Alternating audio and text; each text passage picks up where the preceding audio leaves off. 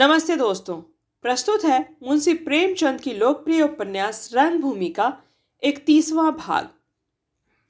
सहसा सामने से एक आदमी आता हुआ दिखाई दिया। विनय ने समझा, कोई चौकीदार होगा। डरा कि मुझे यहाँ खड़ा देखकर कहीं उसके दिल में संदेह ना हो जाए। धीरे से कमरे की ओर चला।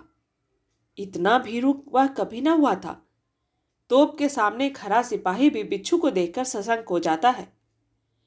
विनय कमरे में गए ही थे कि पीछे से वह आदमी भी अंदर आ पहुँचा। विनय ने चौंक कर पूछा, कौन?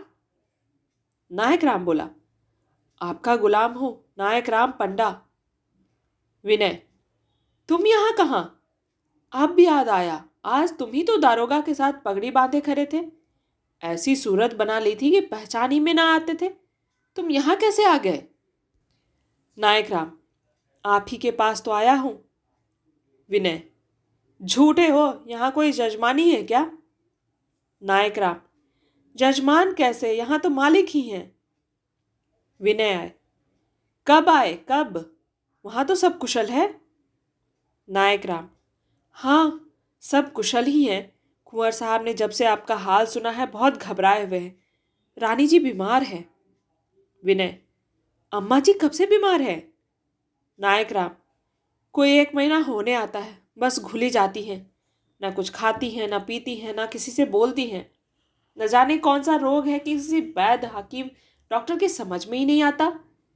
दूर दूर से डॉक्टर बुलाए गए हैं, पर मरज की था किसी को नहीं मिलती। कोई कुछ बताता है, कोई कुछ। कलकत्ते से कोई कविराज आए हैं, वह कहते हैं, अब यह नहीं बच सकती। ऐसी घुल गई हैं कि देखते डर लगता है। मुझे देखा तो धीरे से बोली पंडा जी, मेरा डेरा कूच है। अब मैं खरा खरा रोता रहा। विनय ने सिसकते हुए कहा, हाय ईश्वर, मुझे माता के चरणों के दर्शन भी न होंगे क्या? नायक राम, मैंने जब बहुत पूछा, सरकार किसी को देखना चाहती है तो आँखों में आँसू भरकर बोली, एक बार विनय को देखना चाहती हूँ, पर भाग्य में देखना बदा नहीं है, न जाने उसका क्या हाल होगा विनय इतना रोए कि हिचकियाँ बन गई। जब जरा आवाज़ काबू में हुई तो बोले, अम्मा जी को कभी किसी ने रोते नहीं देखा था। अब चित्त व्याकुल हो रहा है। कैसे उनके दर्शन पाऊँगा? भगवान न जाने किन पापों का यह दंड मुझे दे रहे नायक राम, मैंने पूछा हुक्म हो तो जाकर उन्हें लिवा लाऊं। इतना सुना था कि वह जल्दी से उठकर बैठ गई और मेरा हाथ पकड़कर बोली, तुम उसे लिवा लाओगे? नहीं, वह ना आएगा, वह मुझसे रूठा हुआ है, कभी ना आएगा। उसे साथ लाओ तो तुम्हारा बड़ा उपकार होगा। इतना सुनते ही मैं वहाँ से चल उठ खड़ा हुआ। अब विलंब न कीजिए, कहीं ऐसा न हो कि माता की लालसा मन में रह जाए, नहीं तो आपको जन्म भर पछताना पड़ेगा। विनय, कैसे चलूँगा? नायक राम, इसकी चिंता मत कीजिए, ले तो मैं चलूँगा। जब यहाँ तक आ गया तो यहाँ से निकलना क्या मुश्किल है? विनय कुछ सोच कर बोले, पंडा जी, मैं तो चलने को तैयार हूँ, पर भय यही है कि कहीं अम्मा जी नाराज़ न हो जाए। तुम उनके स्वभाव को नहीं जानते। नायक राम, भैया, इसका कोई भय नहीं है। उन्होंने तो कहा है कि जैसे बने वैसे लाओ। उन्होंने यहाँ तक कहा था कि माफ़ी मांगनी पड़े तो इस अवसर पर मांग लेना चाहिए। विनय तो चलो, कैसे चलते हो? नायक राम दीवाल फांद कर जाएँगे, यह कौन सा मुश्किल है? विनय सिंह को शंका हुई कि कहीं किसी की निगाह पड़ गई तो? सोफिया सुनेगी तो क्या कहेगी? सब अधिकारी मुझ पर तालियाँ बजाएँगे। सोफी सोचेगी, बड़े सत्यवादी बनते थे, अब यह सत्यवादिता कहा गई? किसी तरह सोफी को यह खबर दी जा सकती तो वह अवश्य आज्ञा पत्र भेज देती। पर यह बात नायक राम से कैसे कहूँ? विनय सिंह, पकड़े गए तो? नायक राम, पकड़ेगा कौन? यहाँ कच्ची गोली नहीं खेले हैं। सब आदमियों को पहले ही से गांठ रखा है। विनय, खूब सोच लो। पकड़े गए तो फिर किसी तरह ना छुटकारा मिलेगा। नायक राम, पकड़े जाने का तो नाम ही न लो। यह देखो, सामने कई ईंटें दीवार से मिलाकर रखी हुई है। मैंने पहले ही से यह इंतज़ाम कर लिया है। मैंने ईंटों पर खड़ा हो जाऊँगा। आप मेरे कंधे पर चढ़कर इस रस्सी को लिए हुए दीवार पर चढ़ जाइएगा। रस्सी उस तरफ़ फेंक दीजिएगा। मैं इसे इधर मज़बूत पकड़े रहूँगा। आप उधर नीचे उतर जाइएगा। फिर आप रस्सी को मज़बूत पकड़े रहिएगा। मैं भी उधर से चला जाऊँगा। रस्सी बड़ी मज़बूत है, टूट नहीं सकती। मगर हाँ छोड़ न दीजिएगा, नहीं तो मेरी हड्डी पसली टूट जाएगी। यह कहकर नायक राम रस्सी का पुलिंदा लिए वे ईटों के पास जाकर खड़े हो गए।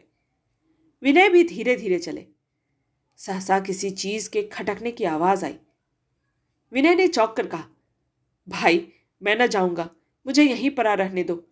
माता जी के दर्शन करना मेरे भाग्य में नहीं है। नायक राम, घबराइए मत, कुछ नहीं है।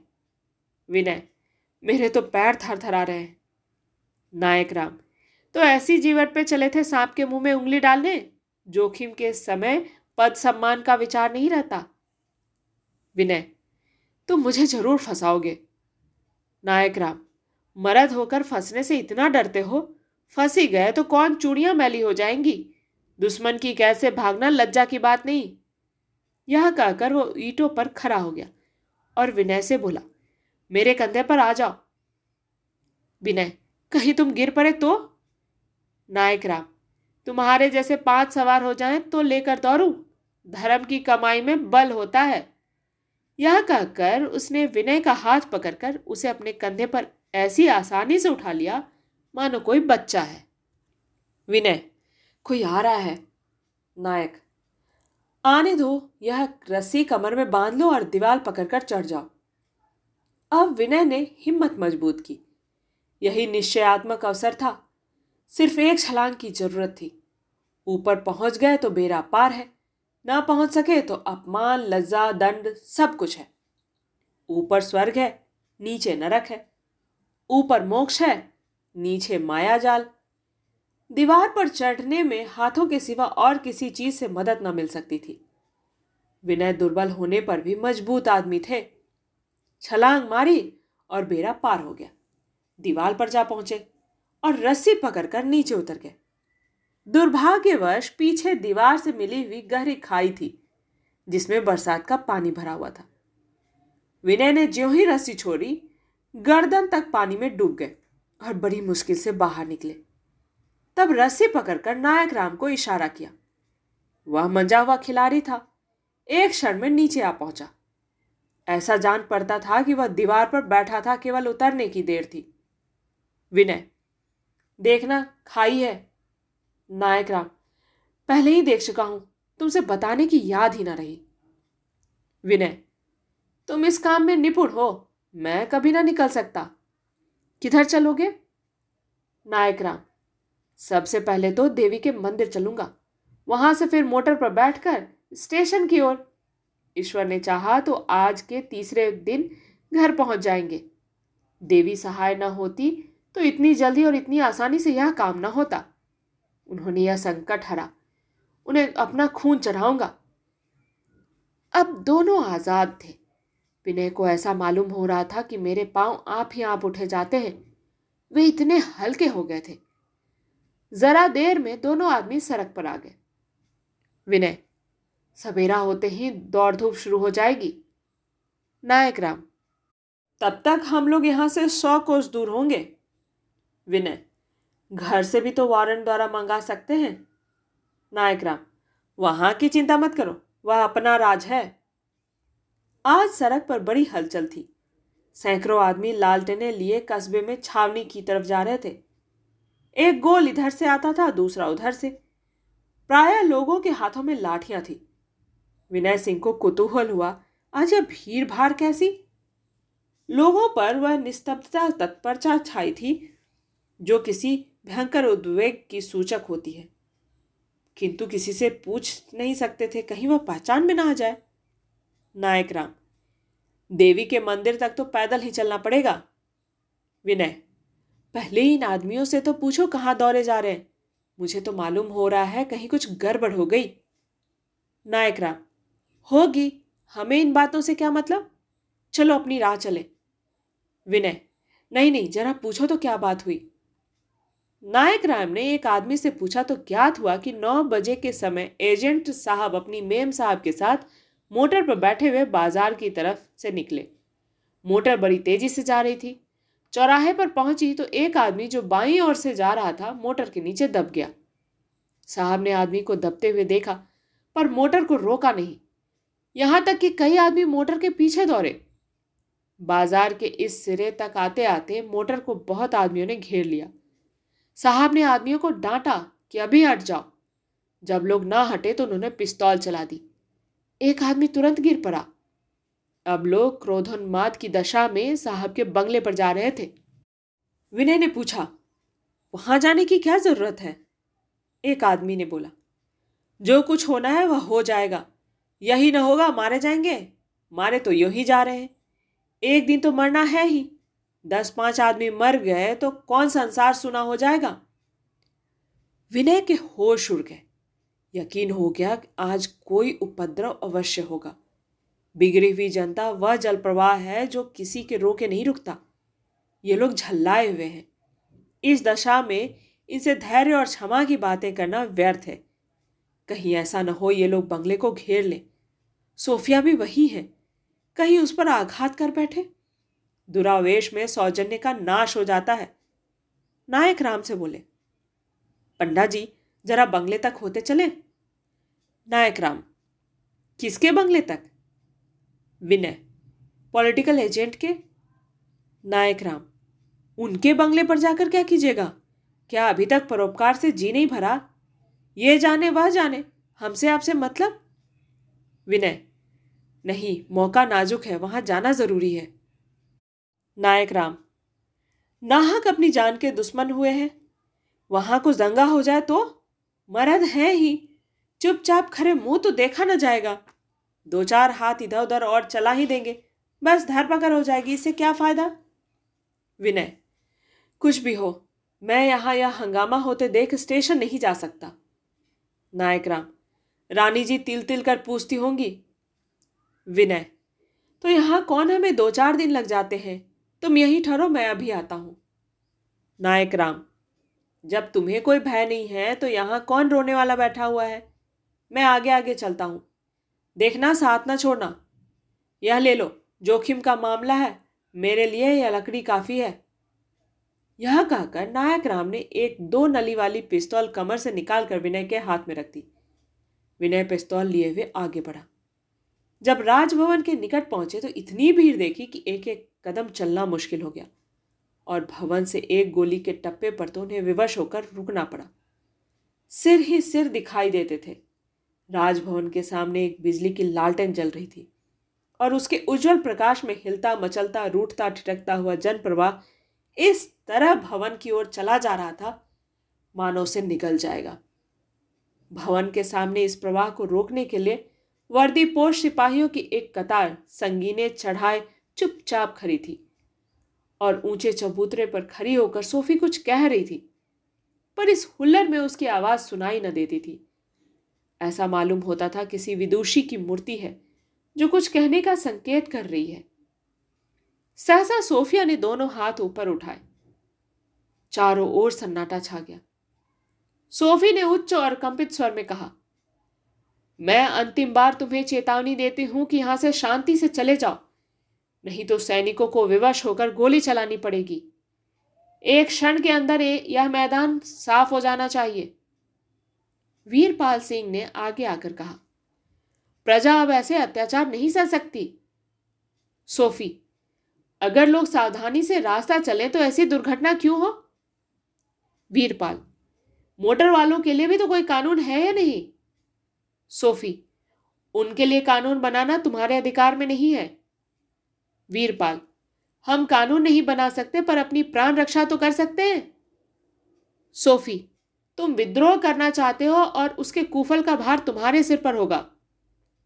वीरपाल, हम विद्रोही नहीं है, मगर यह नहीं हो सकता कि हमारा एक भाई किसी मोटर के नीचे दब जाए, चाहे वह मोटर महारानी की ही क्यों ना हो, और हम मुँह ना खोले। सोफी, वह एक संयोग था। वीरपाल सावधानी उस संयोग को टाल सकती थी, जब हम उस वक्त तक वहाँ से न जाएँ, जब तक हमें वचन न दिया जाएगा कि भविष्य में ऐसी दुर्घटनाओं के लिए अपराधी को उचित दंड मिलेगा, चाहे वह कोई हो। सोफी, संयोग के लिए कोई वचन नहीं दिया जा सकता, लेकिन सोफी कुछ और कहना चाहती थी कि किसी ने एक पत्थर उसकी तरफ़ फेंका, जो उसके सिर में इतनी ज़ोर से लगा कि वह वहीं सिर थाम कर बैठ गई। यदि विनय तत्क्षण किसी ऊँचे स्थान पर खड़े होकर जनता को आश्वासन देते तो कदाचित उपद्रव न होता। लोग शांत होकर चले जाते। सोफी का जख्मी हो जाना जनता का क्रोध शांत करने के लिए काफ़ी न था। किंतु जो पत्थर सोफी के सिर में लगा, वही कई गुने आघात के साथ विनय के हृदय में लगा। उसकी आँखों में खून उतर आया। आपे से बाहर हो गया। भीड़ को बलपूर्वक हटाता, आदमियों को धकेलता, कुचलता सोफी के बगल में जा पहुँचा। पिस्तौल कमर से निकाली और वीरपाल सिंह पर गोली चला दी। फिर क्या था? सैनिकों को मानो हुक्म मिल गया। उन्होंने बंदूकें छोड़नी शुरू कर दी। कोहराम मच गया। लेकिन फिर भी कई मिनट तक लोग वहीं खड़े गोलियों का जवाब ईट पत्थर से देते रहे। दो चार बंदूकें इधर से भी चली। वीरपाल बाल बाल बच गया और विनय को निकट होने के कारण पहचान कर बोला, आप भी उन्हीं में हैं? विनय, हत्यारा वीरपाल, परमात्मा हमसे फिर गया है। विनय, तुम्हें एक स्त्री पर हाथ उठाते लज्जा नहीं आती? चारों तरफ़ से आवाज़ें उठने लगी। विनय सिंह है, यह कहाँ से आ गए? यह भी उधर मिल गए हैं, इन्हीं ने तो पिस्तौल छोड़ी है। शायद शर्त पर छोड़े गए हैं। धन की लालसा सिर पर सवार है। मार दो एक पत्थर, सिर फट जाए, यह भी हमारा दुश्मन है। दगाबाज है। इतना बड़ा आदमी और थोड़े से धन के लिए ईमान बेच बैठा। बंदूकों के सामने निहत्थे लोग कब तक ठहरते? जब कई आदमी अपने पक्ष के लगातार गिरे तो भगदड़ मच गई। कोई इधर भागा, कोई उधर। मगर वीरपाल सिंह और उसके साथ के पाँचों सवार, जिनके हाथों में बंदूकें थी, राजभवन के पीछे की ओर से विनय सिंह के सिर पर आ पहुँचे। अंधेरे में किसी की निगाह उन पर न गई। विनय ने पीछे की तरफ़ घोड़ों की टापे सुनी तो चौंके। पिस्तौल चलाई पर वह खाली थी। वीरपाल ने व्यंग करके कहा, आप तो प्रजा के मित्र बनते थे। तुम जैसे हत्यारों की सहायता करना मेरा नियम नहीं है। वीरपाल, मगर हम उससे अच्छे हैं जो प्रजा की गर्दन पर अधिकारियों से मिलकर छुरी चलाए। विनय क्रोधावेश में बाज की तरह झपटे कि उनके हाथ से बंदूक छीन ले, किंतु वीरपाल के एक सहयोगी ने झपट कर विनय सिंह को नीचे गिरा दिया। दूसरा साथी तलवार लेकर उसी तरफ़ लपका ही था कि सोफी, जो अब तक चेतना शून्य दशा में भूमि पर पड़ी थी, चीख मारकर उठी और विनय सिंह से लिपट गई। तलवार अपने लक्ष्य पर ना पहुंचकर सोफी के माथे पर पड़ी। इतने में नायक राम लाठी लिए हुए आ पहुँचा और लाठियाँ चलाने लगा। दो विद्रोही आहत होकर गिर पड़े। वीरपाल अब तक हर बुद्धि की भांति खड़ा था। न उसे ज्ञात था कि सोफी को पत्थर किसने मारा, न उसने अपने सहयोगियों को ही विनय पर आघात करने के लिए कहा था। यह सब कुछ उसकी आँखों के सामने पर उसकी इच्छा के विरुद्ध हो रहा था। पर अब अपने साथियों को देखकर वह तटस्थ न रह सका। उसने बंदूक का कुंदा तौल कर इतनी ज़ोर से नायक राम के सिर पर मारा कि उसका सिर फट गया। और एक पल में ही उसके तीनों साथी अपने आहत साथियों को लेकर निकल भागे। विनय सिंह संभल कर उठे तो देखा बगल में नायक राम खून से तर अचेत पड़ा है और सोफी का कहीं पता नहीं। उसे कौन ले गया? कौन ले गया और क्यों ले गया? कैसे ले गया? इसकी उन्हें खबर न थी। मैदान में एक आदमी भी न था। दो चार लाशें अलबत्ता इधर उधर पड़ी हुई थी। मिस्टर क्लार्क कहाँ थे? तूफ़ान उठा और गया। आग लगी और बुझी पर उसका कहीं पता तक नहीं। वह शराब के नशे में मस्त, दिन दुनिया से बेखबर अपने शयनागार में पड़े हुए थे। विद्रोहियों का शोर सुनकर सोफी भवन से बाहर निकल आई थी। मिस्टर क्लार्क को इसीलिए जगाने की चेष्टा न की थी कि उनके आने से रक्तपात का भय था। उसने शांत उपायों से शांति रक्षा करनी चाहिए थी कि उसी का यह फल था। वह पहले सतर्क हो जाती तो कदाचित स्थिति इतनी भयावह न होने पाती। विनय ने नायक राम को देखा। नारी का पता न था। आँखें पथरा गई थी। चिंता, शोक और पश्चाताप से चित्त इतना विकल हुआ कि वह रो पड़े। चिंता थी माता की, उसके दर्शन न कर पाने की। शोक था सोफिया का, न जाने उसे कौन ले गया। पश्चाताप था अपनी क्रोधशीलता पर कि मैं ही इस सारे विरोध, विद्रोह और रक्तपात का कारण हूँ। अगर मैंने वीरपाल पर पिस्तौल ना चलाई होती तो यह उपद्रव शांत हो जाता।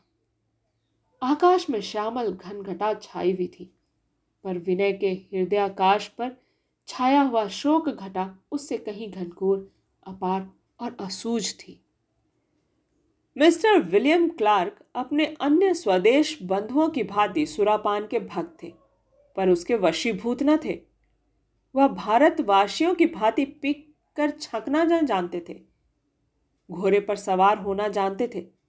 उसे काबू से बाहर न होने देते थे। पर आज सोफी ने जानबूझकर उन्हें मात्रा से अधिक पिला दी थी। बढ़ावा देती जाती थी। वाह, इतनी ही, एक गिलास तो और लो। अच्छा यह मेरी खातिर से। वाह, अभी तुमने मेरे स्वास्थ्य का प्याला तो पिया ही नहीं। सोफी ने विनय से कल मिलने का वादा किया था, पर उनकी बातें उसे एक क्षण के लिए भी चैन न लेने देती थी। वह सोचती थी, विनय ने आज ये नए बहाने क्यों ढूंढ निकाले? मैंने उनके लिए धर्म की भी परवाह न की, फिर भी वह मुझसे भागने की चेष्टा कर रहे अब मेरे पास और कौन सा उपाय है? क्या प्रेम का देवता इतना पाषाण हृदय है क्या? वह बड़ी से बड़ी पूजा पाकर भी प्रसन्न नहीं होता। माता की अप्रसन्नता का इतना भय उन्हें कभी न था। कुछ नहीं, अब उनका प्रेम शिथिल हो गया है। पुरुषों का चित्त चंचल होता है। उसका एक और प्रमाण मिल गया। अपनी अयोग्यता का कथन उनके मुँह से कितना अस्वाभाविक मालूम होता है। वह जो इतने उदार, इतने विरक्त, इतने सत्यवादी, इतने कर्तव्यनिष्ठ हैं, मुझसे कहते हैं, मैं तुम्हारे योग्य नहीं हूँ? हाँ वह क्या जानते हैं कि मैं उनसे कितनी भक्ति रखती हूँ? मैं इस योग्य भी नहीं कि उनके चरण स्पर्श करूँ। कितने पवित्र आत्मा है, कितने उज्जवल विचार, कितना अलौकिक आत्मोत्सर्ग है। नहीं, वह मुझसे दूर रहने के लिए ही ये बहाने कर रहे हैं। उन्हें भय है कि मैं उनके पैरों की जंजीर बन जाऊँगी, उन्हें कर्तव्य मार्ग से हटा दूँगी, उनको आदर्श से विमुख कर दूँगी। मैं उनकी इस शंका का कैसे निवारण करूँ? दिन भर इन्हीं विचारों में व्यग्र रहने के बाद संध्या को वह इतनी व्याकुल हुई कि उसने रात ही को विनय से फिर मिलने का निश्चय किया। उसने क्लार्क को शराब पिलाकर इसीलिए अचेत कर दिया कि उसे किसी प्रकार का संदेह न हो। जेल के अधिकारियों से उसे कोई भय न था। वह इस अवसर को विनय से अनुनय विनय करने में, उनके प्रेम को जगाने में, उनकी शंकाओं को शांत करने में लगाना चाहती थी। पर उसका यह प्रयास उसी के लिए घातक सिद्ध हुआ। मिस्टर क्लार्क मौके पर पहुँच सकते तो शायद स्थिति इतनी भयंकर न होती। कम से कम सोफी को यह दुर्दिन न देखने पड़ते। क्लार्क अपने प्राणों से उसकी रक्षा करते। सोफी ने उनसे दगा करके अपना ही सर्वनाश कर लिया था। अब वह न जाने कहाँ और किस दशा में थी। प्राय लोगों का विचार था कि विद्रोहियों ने उसकी हत्या कर डाली और उसके शव को आभूषणों के लोभ से अपने साथ ले गए। केवल विनय सिंह इस विचार से सहमत न थे। उन्हें विश्वास था कि सोफी अभी ज़िंदा है। विद्रोहियों ने जमानत के तौर पर उसे अपने यहाँ कैद कर रखा है, जिसमें संधि की शर्तें तय करने में सुविधा हो। सोफी रियासत को दबाने के लिए उनके हाथों में एक यंत्र के समान थी। इस दुर्घटना से रियासत में तहलका मच गया।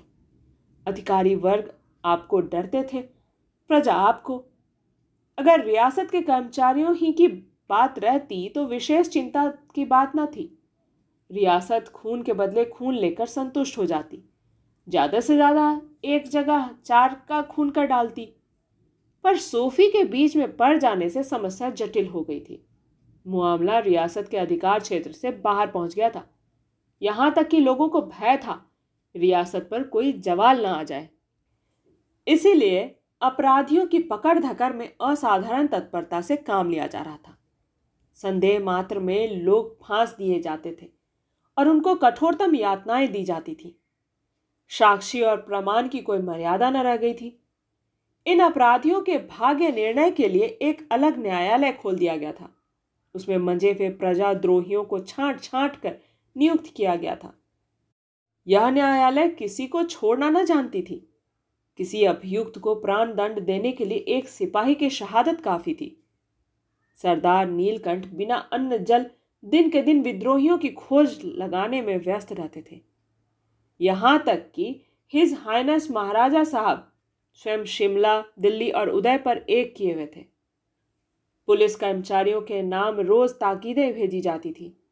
उधर शिमला से भी ताकीदों का तांता बंधा हुआ था। ताकीदों के बाद धमकियाँ आने लगी। उसी अनुपात में यहाँ प्रजा पर भी उत्तरोत्तर अत्याचार बढ़ता जाता था। मिस्टर क्लार्क को निश्चय था कि इस विद्रोह में रियासत का हाथ भी अवश्य था। अगर रियासत ने पहले ही से विद्रोहियों का जीवन कठिन कर दिया होता तो वे कदापि इस भांति सिर न उठा सकते। रियासत के बड़े बड़े अधिकारी भी उनके सामने जाते कांपते थे। वह दौरे पर निकलते तो एक अंग्रेज़ी रिसाला साथ ले जाते और इलाके के इलाके उजरवा देते, गाँव के गाँव तबाह करवा देते। यहाँ तक कि स्त्रियों पर भी अत्याचार होता।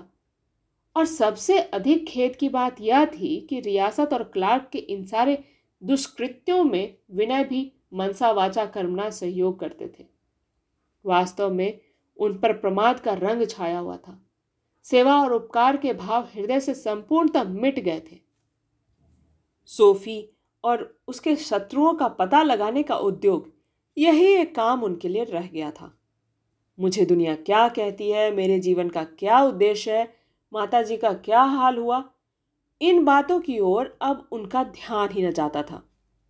अब तो वह रियासत के दाहिने हाथ बने हुए थे। अधिकारी समय समय पर उन्हें और भी उत्तेजित करते रहते थे।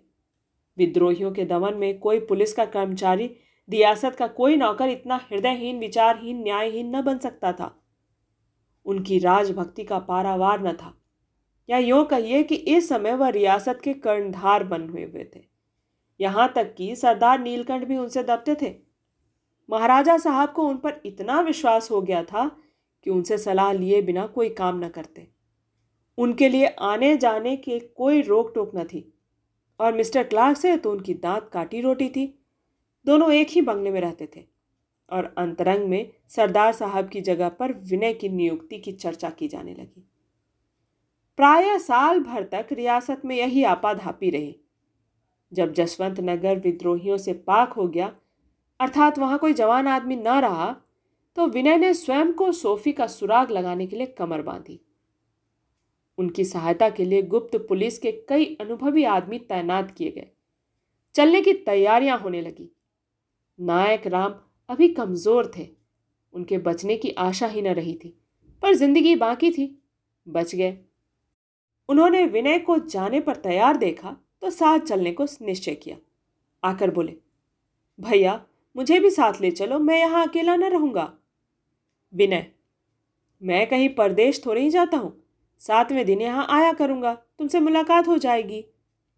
सरदार नीलकंठ वहीं बैठे हुए थे। बोले, अभी तुम जाने के लायक नहीं हो?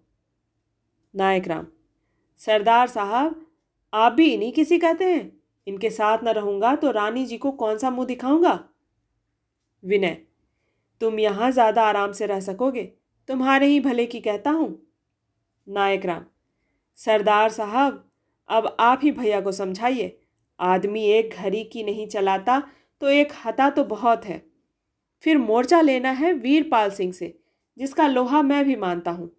मेरी कई लाठियाँ उसने ऐसे रोक ली कि एक भी पड़ जाती तो काम तमाम हो जाता। पक्का फकैत है। क्या मेरी जान तुम्हारी जान से प्यारी है? नीलकंठ।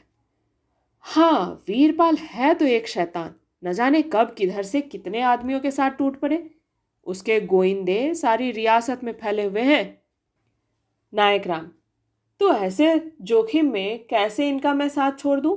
मालिक की चाकरी में जान भी निकल जाए तो क्या गम है? और यह जिंदगानी किस लिए? विनय, भाई बात यह है कि मैं अपने साथ किसी गैर की जान जोखिम में नहीं डालना चाहता। नायक राम हाँ अब आप मुझे गैर समझते हैं तो दूसरी बात है। हाँ गैर तो हूँ ही।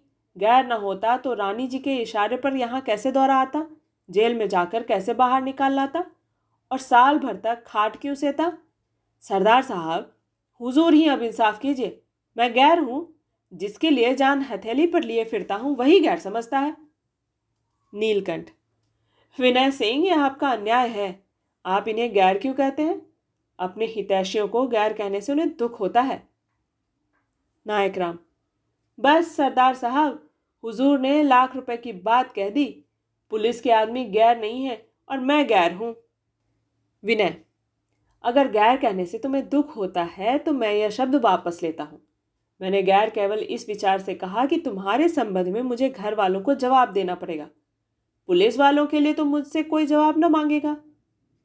नायक राम, सरदार साहब, अब आप ही इसका जवाब दीजिए। या मैं कैसे कहूँ कि मुझसे कुछ हो गया तो कुंवर साहब कुछ पूछताछ न करेंगे? उनका भेजा हुआ आया ही हूँ। भैया को जवाब दे ही तो ज़रूर करनी पड़ेगी। नीलकंठ यह माना कि तुम उनके भेजे हुए आए हो, मगर तुम इतने अबोध नहीं हो कि तुम्हारी हानि लाभ की ज़िम्मेदारी विनय सिंह के सिर हो। तुम अपना अच्छा बुरा आप सोच सकते हो। क्या कुंवर साहब इतना भी ना समझेंगे? नायक राम, अब कहिए धर्मावतार, अब तो मुझे ले चलना पड़ेगा। सरदार साहब ने मेरी डिग्री कर दी। मैं कोई नाबालिग नहीं हूँ कि सरकार के सामने आपको जवाब देना पड़े। धन्यवाद।